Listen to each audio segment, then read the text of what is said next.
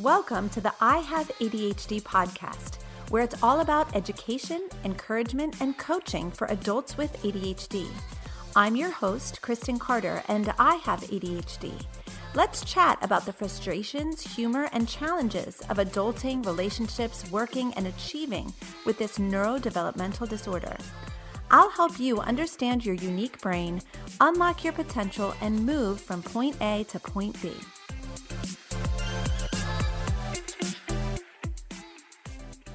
Hey, what's up? This is Kristen Carter, and you're listening to the I Have ADHD podcast, episode number 141. I am medicated, I am caffeinated, I am PMSing and procrastinating and positively distracted, but I am indeed ready to roll. So let's go. Happy New Year. Happy New Year to you. Welcome to the podcast whether this is your first time listening or maybe it's your first time in a long time, welcome. So glad to have you here. I hope that all of you had a lovely holiday and that you're ready for everything that 2022 will bring your way. I wish you health and wealth and the ability to hack your ADHD brain, the ability to feel your feelings, and the ability to understand your mind and the ability to create the life that you want for yourself. Those are my New Year's wishes for you. Today, I thought it would be really fun to do an ADHD Q&A, question and answer. I've never done something like this before, but I pulled my Instagram audience for questions and I'm going to read them and answer them here on the podcast. As the leader of a large group, I know that if one person has a question, usually a ton of other people in the group are wondering the same thing. So, this podcast will be a mixture of questions and answers surrounding the topic of ADHD, like diagnosis, treatment, medications, that kind of thing. And then also questions around like living with ADHD, like what to do when someone doubts your diagnosis or how to deal with imposter syndrome at work. So, I'm actually really looking forward to this, like, really, really, because I like the idea of bouncing around to a million different topics within one podcast. That makes my brain happy this week. So I am here for it. And this actually might end up being a part one and a part two, depending on how long I have the stamina to answer questions. Because there were a lot, we, me, I received a lot of, of questions. So, but you know, in true ADHD fashion, I'm just going to roll the recording and we're just going to see what happens as we go along. And when I feel like stopping, I'm going to stop. And if it turns into part two, great.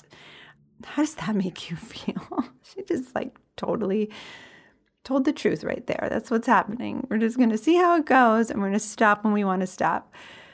And I can't answer all the questions. We're going to see how we do. I'm going to do my best. So hang tight. It's going to be fun. I'm looking forward to it. But first, I'm going to ask a really quick favor of you. There are thousands of you that listen to this podcast, mostly on Apple Podcasts. Not all, I understand, not all, but mostly. And I'm wondering if you take one minute of your time today and tap that five star rating button. It makes such a big difference in boosting the show in the algorithms so that more people can find it and get the ADHD help that they need and deserve. I am not going to pretend to understand the podcasting algorithm within like Spotify and Apple Podcasts. It's confusing. There's hardly any information out there on it. But what I do know is that ratings really matter. And we have over a thousand five star ratings, which I'm so grateful for. It would be so fun to bump that number up, up, up. Would you help me with that? Would you take just a minute to do that today? And ding, ding, ding, Spotify listeners, there's now a rating button for you too, which I didn't even know, but 47 of you have figured out so far because I just went and looked. I was like, oh my gosh, there's 47 ratings already. It's so fun. I didn't even know it was a thing, but I think it's brand new in 2022. So if you're listening on Spotify, let me know by hitting that five star rating button. I will send you so much love. I just, I really appreciate it. I know that it's an inconvenience, and I would be so grateful if you would take the time to give me a rating. Give this show a rating so other people can find it and enjoy it just like you. Thank you. Oh my gosh, thank you. Okay, let's get started with our question and answer. So, like I said, I polled my Instagram audience. I answered some of these on my Instagram story, but you can only go into so much detail with writing. And I wanted to take a lot of time just to kind of chat through all these questions. They're going to be kind of all over the place, which I think is really fun. Usually, my podcasts are pretty concise and they follow like a direction, and this one's just gonna hop around. So we're just gonna have fun today. I'm not gonna read who it's from because I didn't get permission to share handles. So I'm just going to read the questions and then I'm going to give my answer. So the first one that I'm gonna read says, What would you tell someone who thinks they can perform at their highest level without medication? This is a really interesting question because I know that um, for some people, medication is kind of like a controversial topic. And what I would say to this is if someone is really happy with their performance, if someone is happy with the way that they're performing and their experience of the world as they're kind of like going through life, I would not say anything to them about their choices with, you know, to medicate or not medicate. I think it's a very personal decision, very, very personal decision. And, you know, what I think is the most important thing is that someone is happy and healthy and enjoying the experience that they're having in life as much as possible it's very interesting because there are people who are able to function and let's say, you know, go through grad school or have a high performing job, but they're not enjoying their experience of it. So there's a difference there. Like, yes, they're able to perform and to function at a high level at work but the behind the scenes is treacherous. The behind the scenes, there's a lot of overwhelm, there's a lot of being flustered and agitation and being late on deadlines and pulling all nighters and like those kinds of things. That would be the case when I would ask the person, like, are you enjoying your experience of this? And if not, is it possible that maybe a medication could help with that? But if someone is just kind of, you know, coasting along and enjoying everything, there's no reason for you or for me to come alongside of them and say, like, hey, you might want to consider medication. So I think what's most important to consider is the person's experience of the world. If they are able to function, if they are able to perform, if they are able to get done what they want to get done, reach their potential, and enjoy their experience of it, great, amazing. Another question that I think might be interesting to ask if they've never tried meds is like, how could you be sure that this is your highest level if you haven't ever tried medication? Um, that just might be an interesting topic to chat about. And, you know, like I said, it's a very personal decision. I've spent years of my life on medication, I've spent years of my life off medication.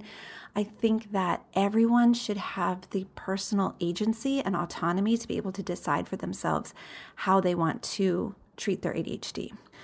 Okay, next question How do you deal with the feeling of boredom? Everything seems meh. My response to this is I really do my best to create an exciting, dopamine filled life.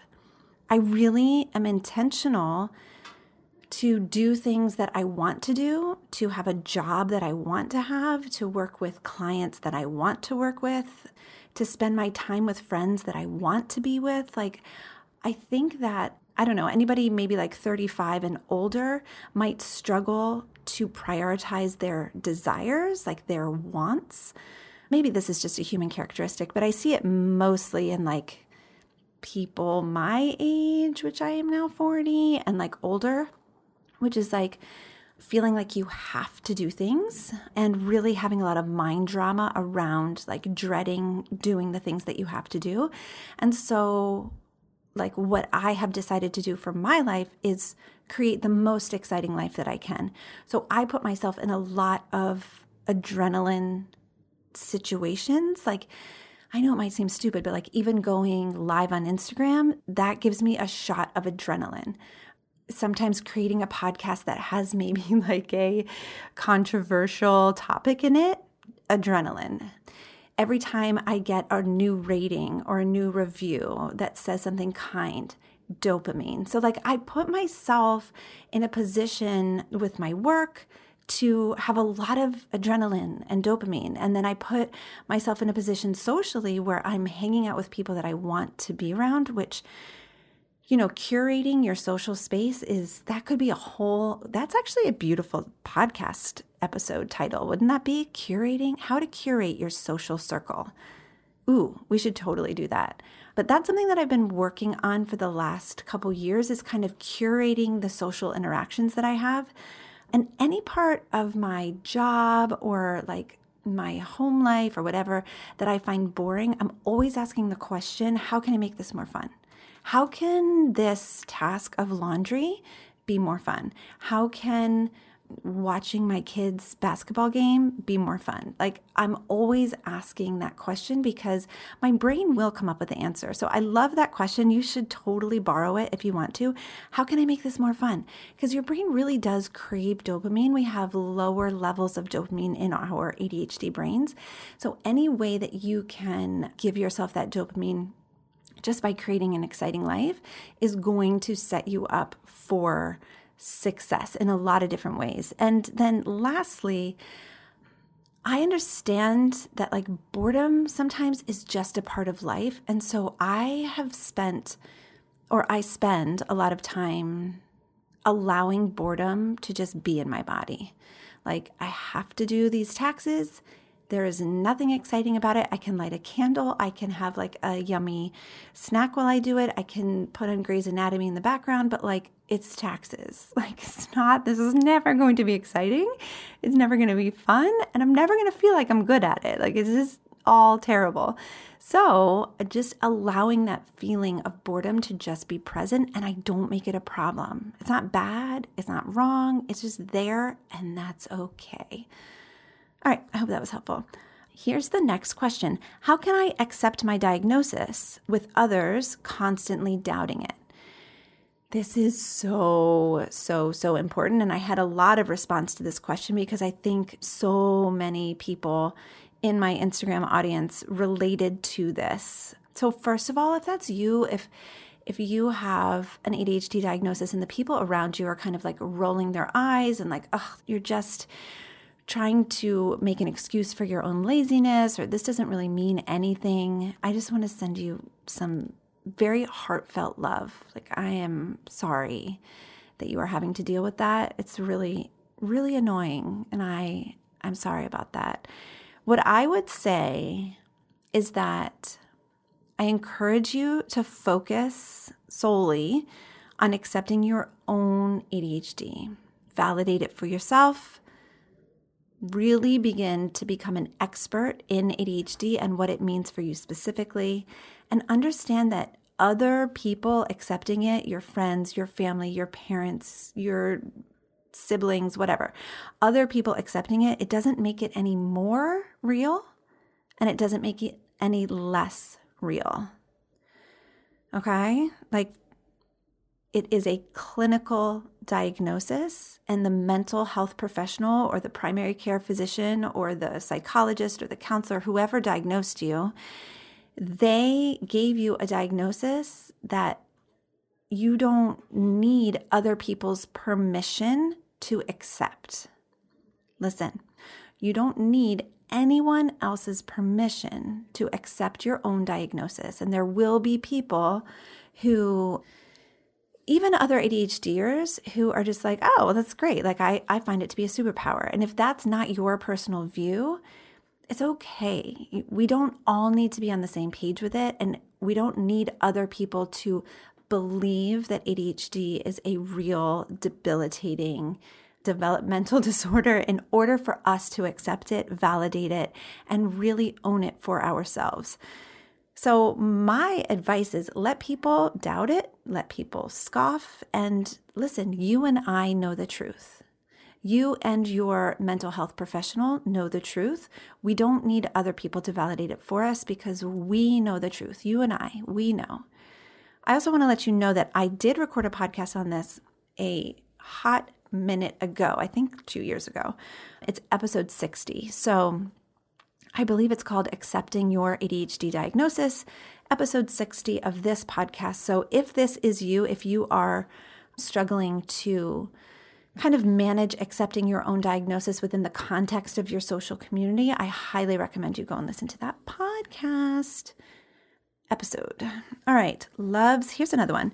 And actually, this came up a couple times. So even though this is whatever, I'm just going to read it. So they say, I got diagnosed from a one hour psychiatrist session instead of the usual four hour screening. Is this reliable? This is really interesting. And I had a lot of people ask a question like, oh my gosh, she can't speak. Ask questions like this. And what this tells me is that as a community, as like a as an ADHD kind of society, we really do struggle to accept diagnosis. We have been conditioned for so long to believe that we are the problem. Listen, listen, listen. We've been conditioned, probably since toddlerhood, to believe that we're doing it wrong and we're the problem, and we just have these character flaws and these moral failings. And when someone comes along and says, hey, these are actually symptoms of a mental health diagnosis. There's a lot of times when we struggle to accept that for ourselves because we have our brains are so used to thinking that we personally are the problem. And so to be able to look at ADHD as the problem, it's a whole identity shift. Are you with me?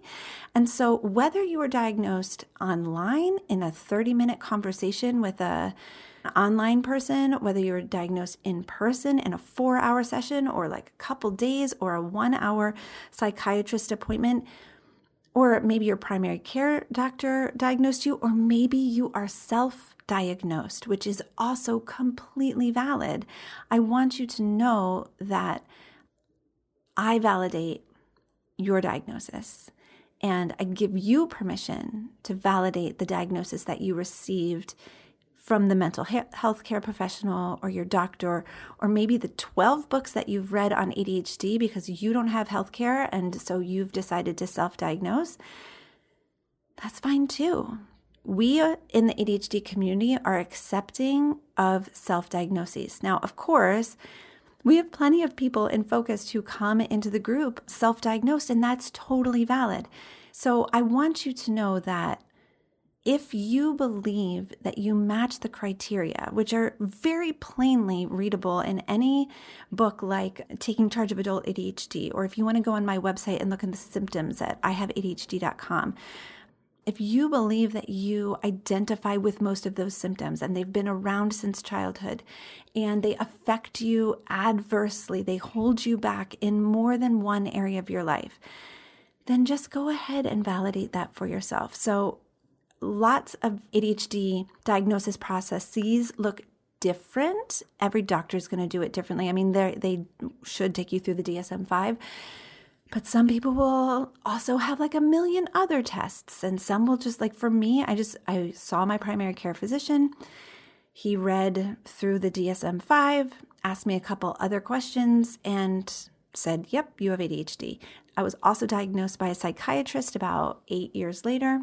I mean, it was a longer session, it was probably an hour and a half session, but it was very similar. So I feel like I'm being very long winded. I'm going to wrap this up, but I just want you to know that whether it is a one hour session or a four hour session, if they've asked you questions pertaining to the symptoms, and if you identify with the symptoms and they've ruled out other causes for your symptoms, see, that's I'm, here I go. I'm still going. It's okay. I'm just going to keep going that's the big thing is that a, a doctor or a mental health care professional they will be able to rule out other issues. And so if they give you the ADHD diagnosis it's because they've ruled other things out.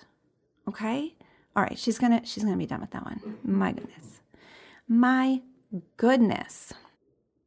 Okay this is a really good question this person asks How does your personal faith influence the work that you do in Focused? So, if you don't know, I am an ADHD coach, and Focused is my group coaching program for adults with ADHD. And I am a person of faith. I am a Christian. My husband is a pastor. And my faith informs all of my identity. It's at the core of my identity. And what I think it does the most as it pertains to my work and coaching is it helps me to love myself and it helps me to love other people unconditionally. It helps me to accept myself and it helps me to accept other people unconditionally. So when I coach, when like we're just on a Zoom call and like a client's face pops up, I am just like overwhelmed with how much I adore this human. It's hard for me not to just like gush and be like, oh my gosh, I just love you. I just, I feel like there is no limit to my capacity to love my clients. And I believe that that is a direct reflection of my Christian faith. So, yeah, I would say that that's like the biggest impact that it has on the work that I do in Focus. And then this person asked another question. Um, so it does kind of center around faith, which is the question is many Christians don't like the phrase, feel it in your body. How do you explain this to them? Let me read that again. Many Christians don't like phrases like feel it in your body. How do you explain this to them? So, in Focused, I do a lot of coaching on feeling our emotions. And I have to tell you that I think that most ADHDers, in, in my experience, are pretty what's the word? They're not great at recognizing and feeling their own emotions.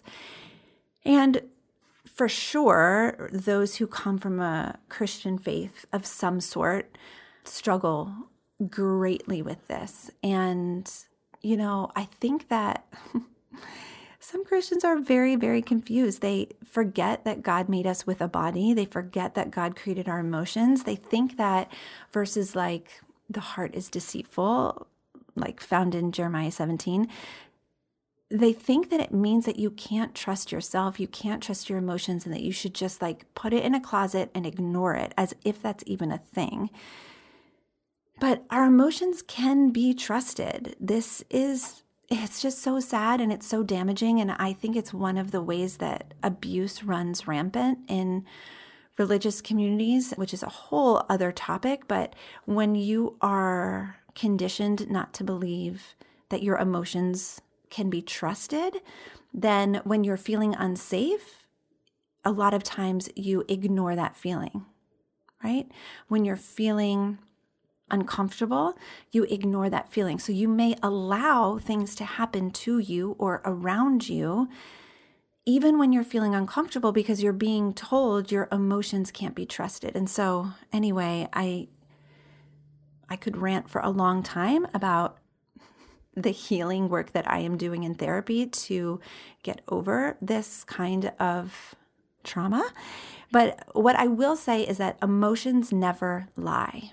They never lie. They always tell you exactly what you are thinking.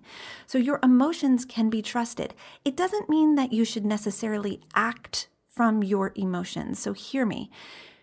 It doesn't mean that you may want to choose to act from that specific emotion, but know deep deep down, I want you to really know that your emotions are very trustworthy. They indicate what you are thinking. So if you're angry, it's because of something you're thinking. And so that's really useful information. If you are feeling angry, you can check in with, okay, what's going on here? If you're feeling unsafe, you can check in with, okay, what's going on here? What am I thinking? It's really important that we don't discount our emotions, whether you are from a religious community or not. Emotions are important. They are everything. I have a whole podcast series on it. I have no idea what number podcast it is, but I have at least three, I think actually four in a row, all about emotions. As I was discovering how important emotions were, I recorded several podcasts about it because I was it was blowing my mind. Okay, no more religious stuff. Moving on. This person asks, why did you switch from stimulant medication to non stimulant medication. The reason for this is I was on a stimulant right away when I got diagnosed. I was in college. I had no husband, no kids. I was just kind of, you know, living in an apartment with roommates. And it did affect my sleep. It did affect my eating, but not in a way that was contrary to my lifestyle. Like I wasn't really sleeping much at night anyway. I was in college, I was having a great time. The eating thing wasn't really a big deal because, you know, by the time that midnight came, my medication had worn off and I would just eat, you know, late at night and it wasn't a big deal. And I really enjoyed being on a stimulant. It changed my life. I'm so grateful for it. Then I took a break to have babies. So I had three kiddos and I, you know, was nursing forever and parenting toddlers. And I took a break from medication, which, sidebar, I don't necessarily recommend. It is my story. It doesn't necessarily have to be your story. So talk to your doctor, psychiatrist if you are you know, nursing and pregnant and maybe want to have a conversation about medication with them. Okay, so just I don't ever want my story to be like you think that I'm saying that this is the way that you should do it cuz for sure that's a no. Okay, so anyway, when I was ready to go back on medication, I went right back onto the stimulant that I was on originally. And by now, like I had three kids, and so my youngest was probably like two or three. And it made me super anxious. I was a whole different human. I was probably off medication for about seven to 10 years. I can't really remember how long. It was a long time. It was too long. Honestly, it was too long. But I went back onto the stimulant medication and I was extremely anxious. I had a ton of trouble sleeping. I couldn't eat. And because I you know, had no appetite, and yet I, I had humans I had to like keep alive. It just did not work for my lifestyle. And I could have tried another stimulant medication, but I had heard about this non stimulant, and I was like, what do you think about giving this a try? Or maybe she suggested it actually. I don't want to pretend that I knew more than my doctor. And after, you know, a couple rounds of upping the dosage of this non-stimulant, I have found that it has helped me a ton. At the time, I had also just started life coaching. Not me personally, but I was like receiving coaching from people. And so that was actually another really helpful thing because, you know, I didn't have the stimulant to give me that kind of like umph, the kick, the get up and go, but I did have a coach. I was actually in a group membership, a group coaching program, and that was enough to get me up and moving. It taught me tools that I needed to get started. And so the combination of coaching and non stimulant uh, was amazing. And so, yeah, I actually love being on the non stimulant now. But again, this just goes back to like, you got to do whatever makes sense for your brain and your body. I have no idea what is best for you, only you do. Okay, I'm going to answer one more question and then we are going to take a break and I'm going to come back at you with a part two next week. So here's the last question. This person asks, How can I go to sleep easier? I've tried sleep routines, meditation, reading, melatonin, etc. I'm at a loss. oh my gosh, I feel this so deeply. Don't you feel this deeply? My gosh. At least my hyperactive friends totally get this with me.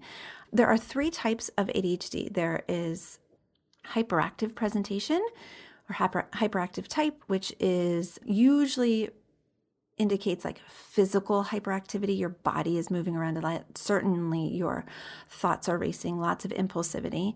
There is inattentive type, which is more you're in your thoughts a lot, you're spacing out a lot. It's like your brain has left the building kind of a situation. And then there's combined type, which is like a combination of hyperactive and inattentive. And for those that are hyperactive or combined, I would say that sleep is just extremely difficult. And this is very, very normal for us. I have two episodes that might be helpful to you. One is called Going to Bed, and one is called Waking Up, or something like that. But one is all about like how to help yourself go to bed, and one is all about how to help yourself wake up because going to bed is hard and also waking up is hard because hashtag ADHD. So it's frustrating, and I want to just be with you in that. Like, I validate it. It is so frustrating. I struggle to sleep. I've always struggled to sleep. I can remember being a child laying in my bed at night until so late. The whole house was asleep and always being the last one to fall asleep at a sleepover, never falling asleep in a car or on a plane. And still, that's the case. Yeah, it's annoying. Okay, so here's what works for me. But disclaimer like, I still suck at sleep. I'm not an expert at it, and I'm tired every single day. but the things that seem to help me are I try to wake up around seven or before seven every day, even weekends. If I sleep in until 8, 8:30, it just messes with me. And so if I'm in the mood and I have the discipline on the weekends, I will wake up around 7 and certainly during the week cuz my kiddos are in school, I'm up around seven, and that is helpful. So, starting my day earlier helps me to end my day earlier. I do take melatonin. My son takes this thing called Calm, which is just like a branded magnesium powder. I don't know. It's like this fizzy drink that he takes that really helps him, but it makes my belly really rumbly. It just then is like rumbling all night long, which is a distraction and doesn't let me sleep. so I don't take that, but my son loves it. I drink a glass of red wine every night. This is the way it is. I love red wine. It's very calming. I save it for usually like 9, 9:30 and that in combination with melatonin is really helpful. Stretching, practicing yoga during that time really helpful. If there is anything on your mind at all, write it down, get it into a journal. I like to call it a thought download. Get it out of your brain and onto paper. That is really, really, really, really helpful because a lot of times when we are resisting sleep or when we're not able to sleep, it's because our minds are spinning, spinning, spinning, spinning, spinning. We're having ruminating thoughts, we're having intrusive thoughts.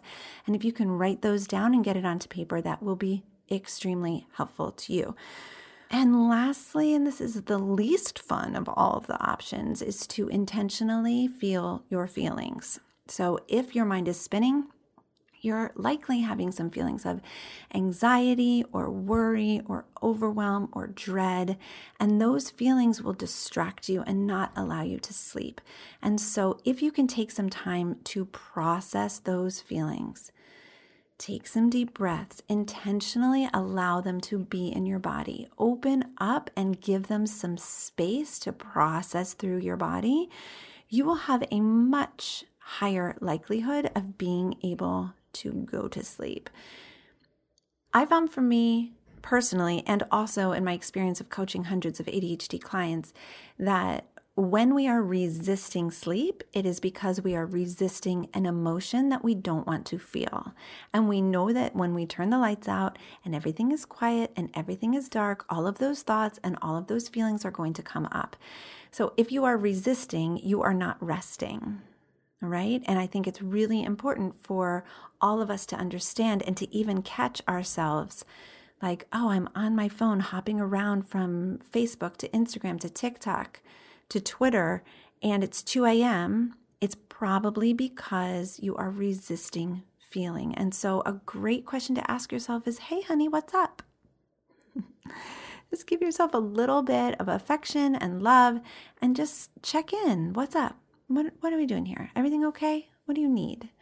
Check in with yourself to see what you need and then meet those needs. Mm. That could be a whole nother episode in itself, huh? Let me see if there's any quick ones. Oh, yeah. Okay, one more, one more. I know I said the last one was the last one. I'll just end here. How do you choose the right goal to focus on? This is so good for 2022, like the start where everybody's like, I shouldn't have a New Year's resolution. I should create goals. Here's what I want you to know there is no such thing as a wrong goal. Any goal that requires you to evolve any goal that requires you to grow is the right goal. Do not get hung up on choosing the right goal or a wrong goal. There's no right or wrong goal. Just choose something and allow yourself to grow and evolve. Because let's say that you decide you want to write a book. And so you spend all of 2022 growing and evolving and writing and struggling. And at the end of 2022, you're like, mm, I actually don't want to write a book. That's okay because you have learned patience, you have learned determination, you have learned how to break things down into small bites and you know, work on a little bit at a time. You've learned how to be vulnerable. You've learned how to put yourself out there. There's so many skills that you've taken away from that goal that you can then apply to the next thing and apply to so many areas of your life. So don't be concerned about setting the wrong goal. Just set a goal. Any goal that requires you to evolve is the right goal. Now go be great.